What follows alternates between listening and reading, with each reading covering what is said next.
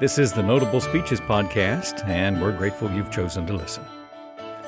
Today, a recent speech by one of the justices of the United States Supreme Court, Samuel Alito. In this address, he warns about threats to various rights that many Americans have long held dear, including freedom of speech and the right to keep and bear arms. He also talks about repeated attempts to undermine religious liberty in America and about sweeping restrictions imposed in response to COVID 19 that have abrogated fundamental rights. Justice Alito has served on the Supreme Court since 2006, nominated by President George W. Bush. Before that, he was a judge on the U.S. Third Circuit Court of Appeals. Mr. Alito also has served as the United States Attorney for New Jersey and as a Deputy Assistant Attorney General in the U.S. Department of Justice. He holds an undergraduate degree from Princeton University and a law degree from Yale. Justice Alito presented this address on November 12, 2020, to a virtual gathering of the annual National Lawyers Convention sponsored by the Federalist Society. The audio has been abridged slightly for this podcast. I am very pleased to have this opportunity to speak to all of you who are attending the Federalist Society's annual Lawyers Convention via the Internet. I've given the convention's keynote speak several times before, but today is quite different. On all those occasions, I spoke to a live audience at the big convention dinner. By the time I got up to speak, there had been a cocktail hour. Everybody had had the chance to enjoy a glass of wine or two with dinner, and people were in a good mood. Those are optimal circumstances for a speaker. They tend to make the audience a lot more forgiving in its assessment of the speech. Today, I'm talking to a camera, and that feels really strange. However, if any of you would like to enjoy a beverage in the comfort of your homes, I hope you will feel free to do so.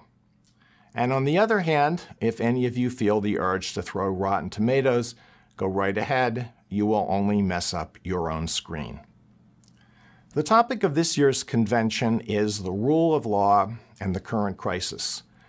And I take it that the title is intended primarily to refer to the COVID 19 crisis that has transformed life for the past eight months.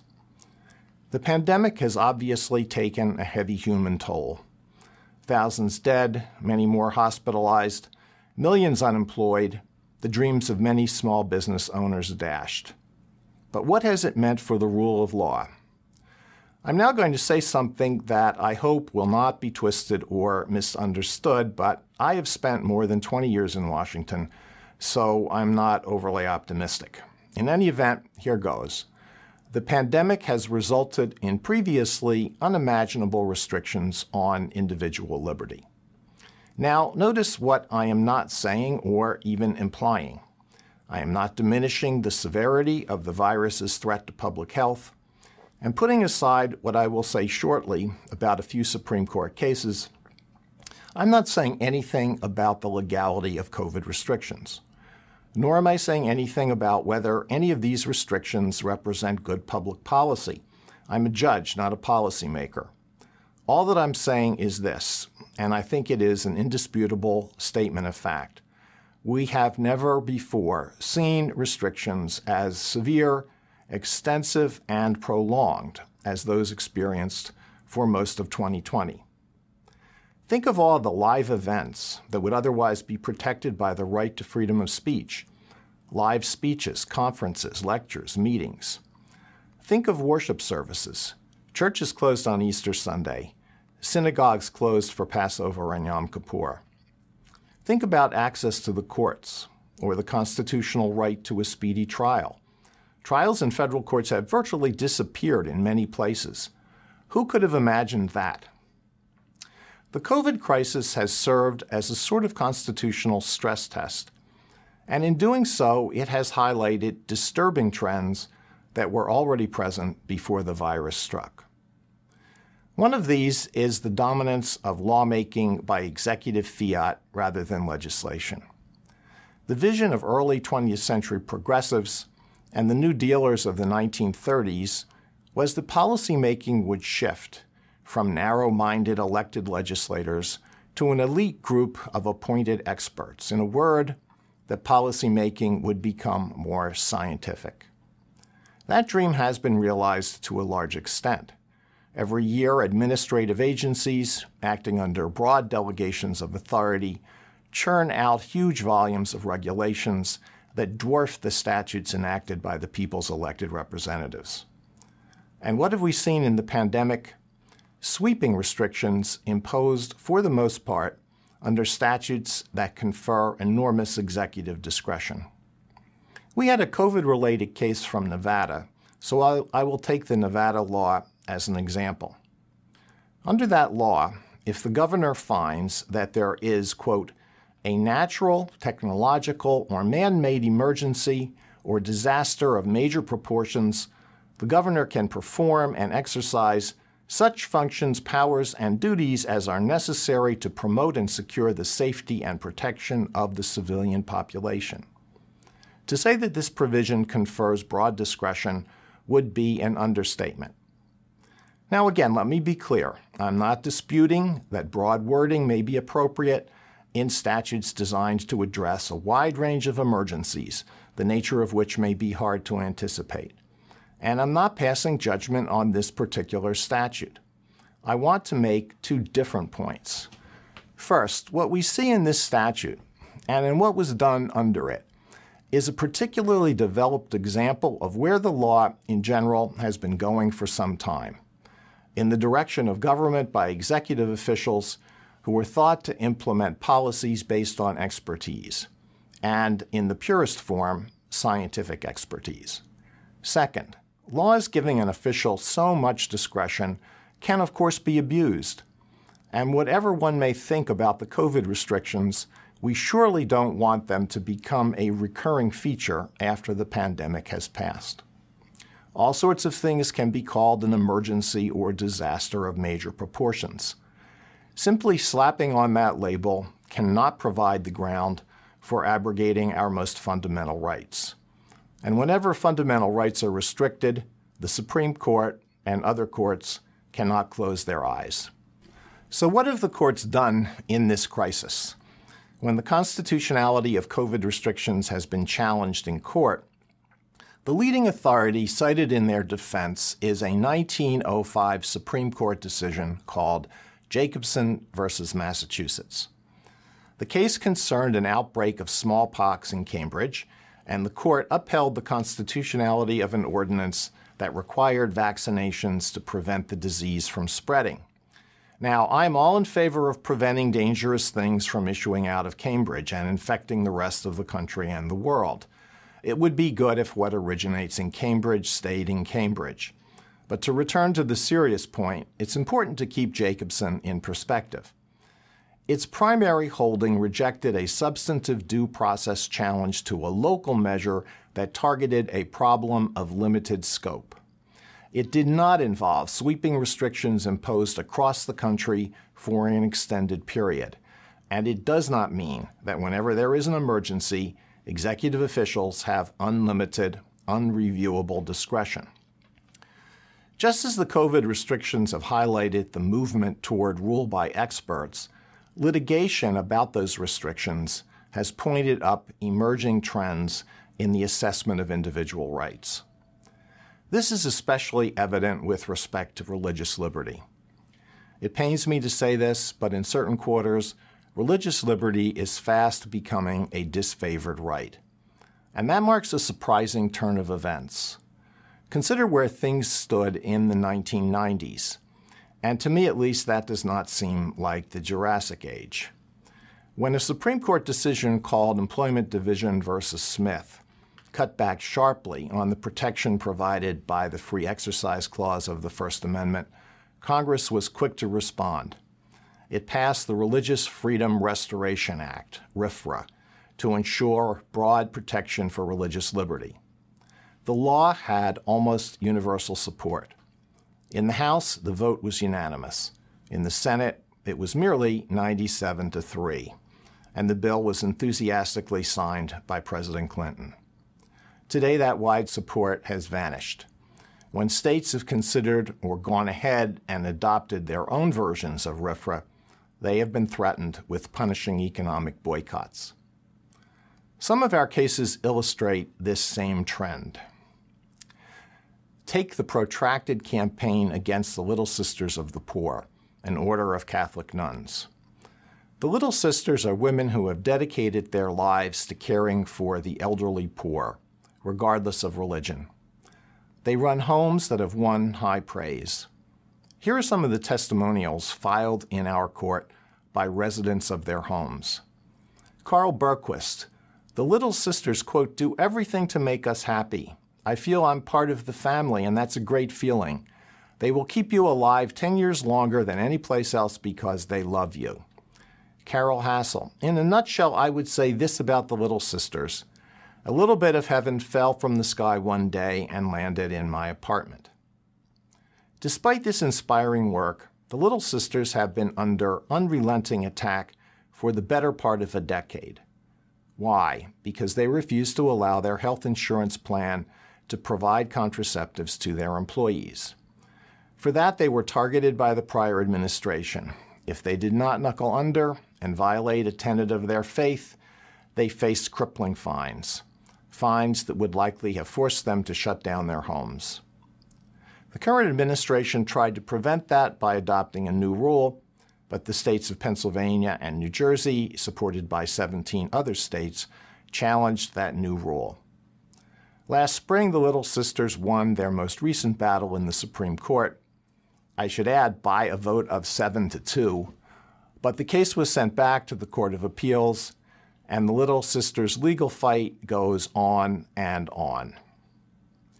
Here's another example from our cases. The state of Washington adopted a rule requiring every pharmacy to carry every form of contraceptive approved by the Food and Drug Administration, including so called morning after pills, which destroy an embryo after fertilization. A pharmacy called Ralph's was owned by a Christian family. Opposed to abortion, they refused to carry abortifacients. If a woman came to the store with a prescription for such a drug, the pharmacy referred her to a nearby store that was happy to provide it. And there were 30 such stores within five miles of Ralph's, but to the state of Washington, that was not good enough. Ralph had to provide the drugs itself or get out of the state. One more example.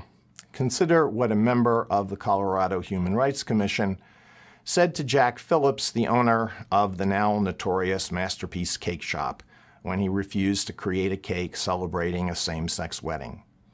She said that freedom of religion had been used, quote, to justify all kinds of discrimination throughout history, whether it be slavery, whether it be the Holocaust.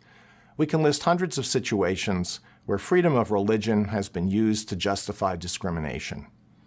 You can easily see the point. For many today, religious liberty is not a cherished freedom. It's often just an excuse for bigotry, and it can't be tolerated, even when there is no evidence that anybody has been harmed. And the cases I just mentioned illustrate the point. As far as I am aware, not one employee of the Little Sisters has come forward and demanded contraceptives under the Little Sisters plan. There was no risk that Ralph's referral practice would have deprived any woman of the drug she sought, and no reason to think that Jack Phillips's stand would deprive any same sex couple of a wedding cake. The couple that came to his shop was given a free cake by another bakery, and celebrity chefs have jumped to the couple's defense. A great many Americans disagree, sometimes quite strongly, with the religious beliefs of the Little Sisters the owners of Ralph's, and Jack Phillips. And of course, they have a perfect right to do so. That is not the question.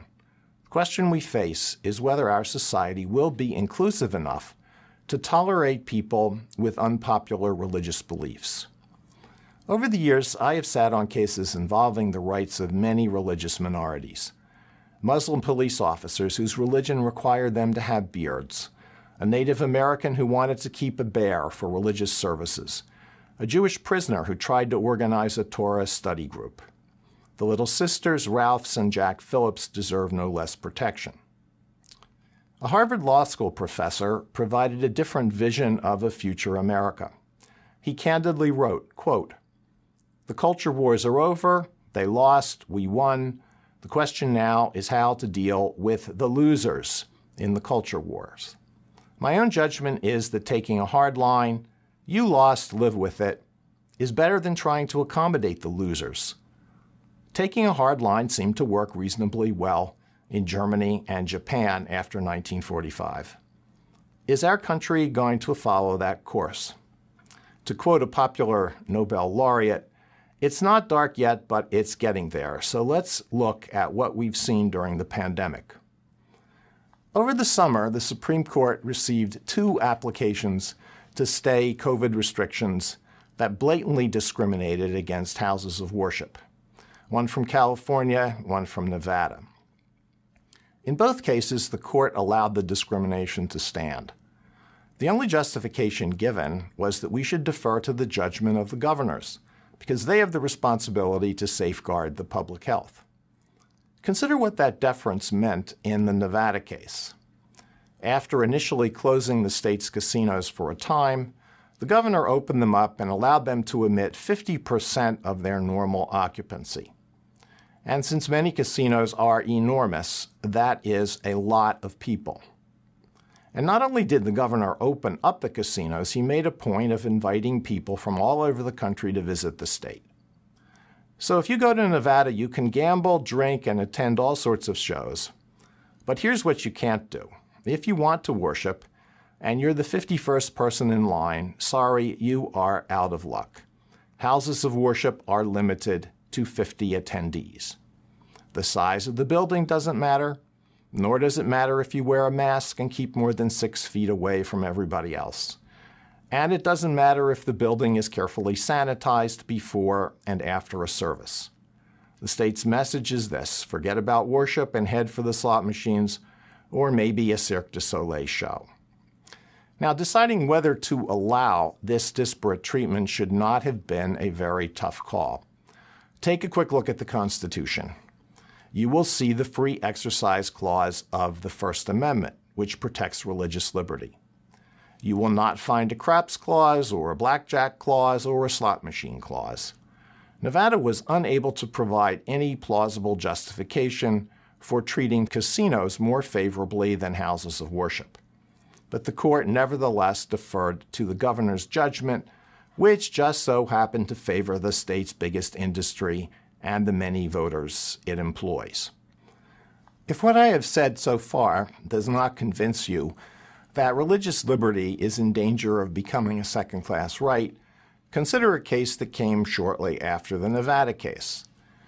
The FDA has long had a rule providing that a woman who wants a medication abortion must go to a clinic to pick up the drug. The idea is that it's important for the woman to receive instruction about the drug at that time. The rule was first adopted in 2000, and it has been kept on the books ever since. A few weeks ago, however, a federal district judge in Maryland issued an order prohibiting the FDA from enforcing this drug any place in the country. Enforcement, he found, would interfere with the right of women to get abortions. Why? Because some women, fearful of contracting COVID if they left their homes, would hesitate about making the trip to a clinic. Now, when the judge made this decision, the governor of Maryland, presumably advised by public health experts, had apparently concluded that Marylanders could safely engage in all sorts of activities outside the home, such as visiting an indoor exercise facility, a hair or nail salon, and the state's casinos. If deference was appropriate in the California and Nevada cases, then surely we should have deferred to the Federal Food and Drug Administration on an issue of drug safety. But no, in this instance, the right in question was the abortion right, not the right to religious liberty, and the abortion right prevailed. The right to the free exercise of religion is not the only once cherished freedom that is falling in the estimation of some segments of the population. Support for freedom of speech is also in danger, and COVID rules have restricted speech in unprecedented ways. As I mentioned, attendance at speeches, lectures, conferences, conventions, rallies, and other similar events has been banned or limited.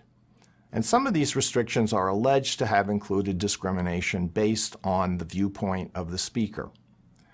Even before the pandemic, there was growing hostility to the expression of unfashionable views. And that too was a surprising development. Here's a marker. In 1972, the comedian George Carlin began to perform a routine called The Seven Words You Can't Say on TV. Today, you can see shows on your TV screen in which the dialogue appears at time to consist almost entirely of those words. Carlin's list seems like a quaint relic. But it would be easy to put together a new list called Things You Can't Say If You're a Student or Professor at a College or University or an Employee of Many Big Corporations. And there wouldn't be just seven items on that list. 70 times 7 would be closer to the mark. I won't go down the list, but I'll mention one that I've discussed in a published opinion. You can't say that marriage is a union between one man and one woman. Until very recently, that's what the vast majority of Americans thought. Now it's considered bigotry. That this would happen after our decision in Obergefell should not have come as a surprise. Yes, the opinion of the court included words meant to calm the fears of those who cling to traditional views on marriage. But I could see, and so did the other justices in dissent, where the decision would lead. I wrote the following I assume that those who cling to old beliefs will be able to whisper their thoughts in the recesses of their homes. But if they repeat those views in public, they will risk being labeled as bigots and treated as such by governments, employers, and schools. That is just what is coming to pass. One of the great challenges for the Supreme Court going forward will be to protect freedom of speech. Although that freedom is falling out of favor in some circles, we need to do whatever we can to prevent it from becoming a second tier constitutional right. Of course, the ultimate second tier constitutional right in the minds of some is the Second Amendment right to keep and bear arms. From 2010, when we decided McDonald versus Chicago, until last term, the Supreme Court denied every single petition asking us to review a lower court decision that rejected a Second Amendment claim. Last year, we finally took another Second Amendment case, and what happened after that is interesting. The case involved a New York City ordinance. The city makes it very inconvenient for a law abiding resident to get a license to keep a gun in the home for self defense. But the Second Amendment protects that right, and if a person is going to have a gun in the home, there's broad agreement that the gun owner should know how to handle it safely, and that the best way to acquire and maintain that skill is to go to a range every now and then. The New York City ordinance, however, made that hard it prohibited a lawful gun owner from going to any range outside city limits. And there were only seven ranges in the entire city. And all of these but one were largely restricted to members and their guests. There were other ranges that lay just outside the city, so why couldn't a city resident go to one of those ranges? The city really had no plausible explanation, but that didn't stop it from vigorously defending its rule nor did it stop the district court or the Second Circuit from upholding it. Once we granted review, however, the city suddenly saw things differently. It quickly repealed the ordinance, and it said that on reconsideration, doing that did not make the city any less safe. In the place of the old ordinance, it adopted a new, vaguer one that still did not give gun owners what they wanted, but the city nevertheless asked us to dismiss the case before it was even briefed or argued.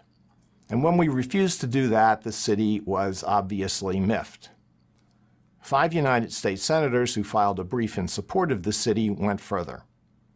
They wrote that the Supreme Court is a sick institution and that if the court did not mend its ways, well, it might have to be, quote, restructured.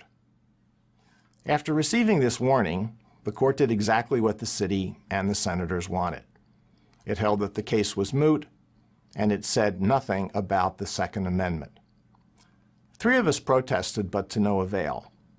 Now, let me be clear again I'm not suggesting that the court's decision was influenced by the senator's threat, but I am concerned that the outcome might be viewed that way by the senators and others with thoughts of bullying the court. This little episode, I'm afraid, may provide a foretaste of what the Supreme Court will face in the future. And therefore, I don't think it can simply be brushed aside. The senator's brief was extraordinary. I could say something about standards of professional conduct, but the brief involved something even more important. It was an affront to the Constitution and the rule of law. Let's go back to some basics. The Supreme Court was created by the Constitution, not by Congress. Under the Constitution, we exercise the judicial power of the United States. Congress has no right to interfere with that work any more than we have the right to legislate. Our obligation is to decide cases based on the law, period. And it is therefore wrong for anybody, including members of Congress, to try to influence our decisions by anything other than legal argumentation. That sort of thing has often happened in countries governed by power, not law. A Supreme Court justice from one such place recounted what happened when his court was considering a case that was very important to those in power. He looked out the window and saw a tank pull up and point its gun toward the court. The message was clear decide the right way, or the courthouse might be, shall we say, restructured. That was a crude threat, but all threats and inducements are intolerable. Judges dedicated to the rule of law have a clear duty. They cannot compromise principle or rationalize any departure from what they are obligated to do. And I am confident that the Supreme Court will not do that in the years ahead. When we look back at the history of the American judiciary, we can see many judges who were fearless in their dedication to principle. And one who is especially dear to the Federalist Society springs immediately to mind. I'm referring to Justice Antonin Scalia. Nino was one of the law professors who helped the society get started, and during his long judicial career, his thinking influenced generations of young lawyers. He left his mark in many ways.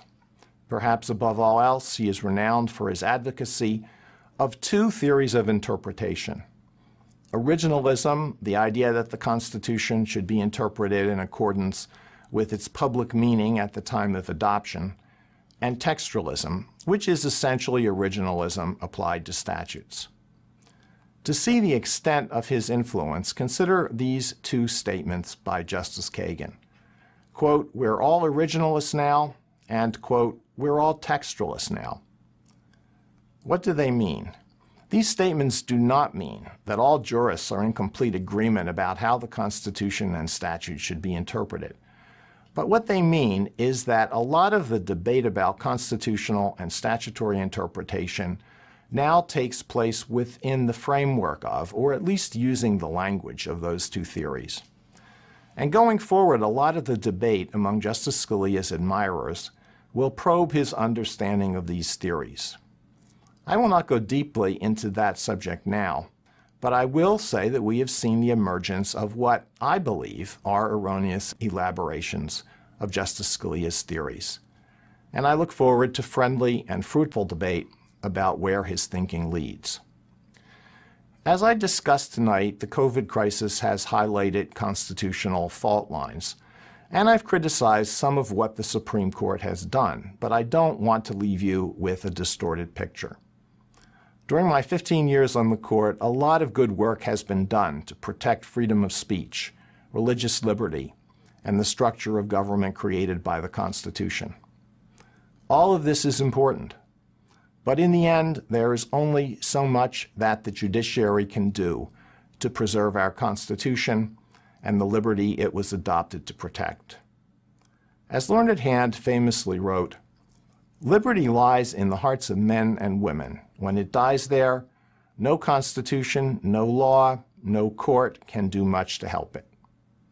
For all Americans, standing up for our Constitution and our freedom is work that lies ahead. It will not be easy work. But when we meet next year, I hope we will be able to say that progress was made. At that time, I trust we will be back together in the flesh. Until then, I wish you all the best. Thank you. U.S. Supreme Court Associate Justice Samuel Alito, speaking to the Federalist Society's annual National Lawyers Convention held this year online. To make a comment or offer a suggestion about the Notable Speeches podcast, email us feedback at notablespeeches.com. And we invite you to follow us on Parler or Twitter at Notable Speeches. If you haven't yet subscribed to this podcast in a podcast app, we hope you'll do so. Thank you for listening. I'm Joseph Slife.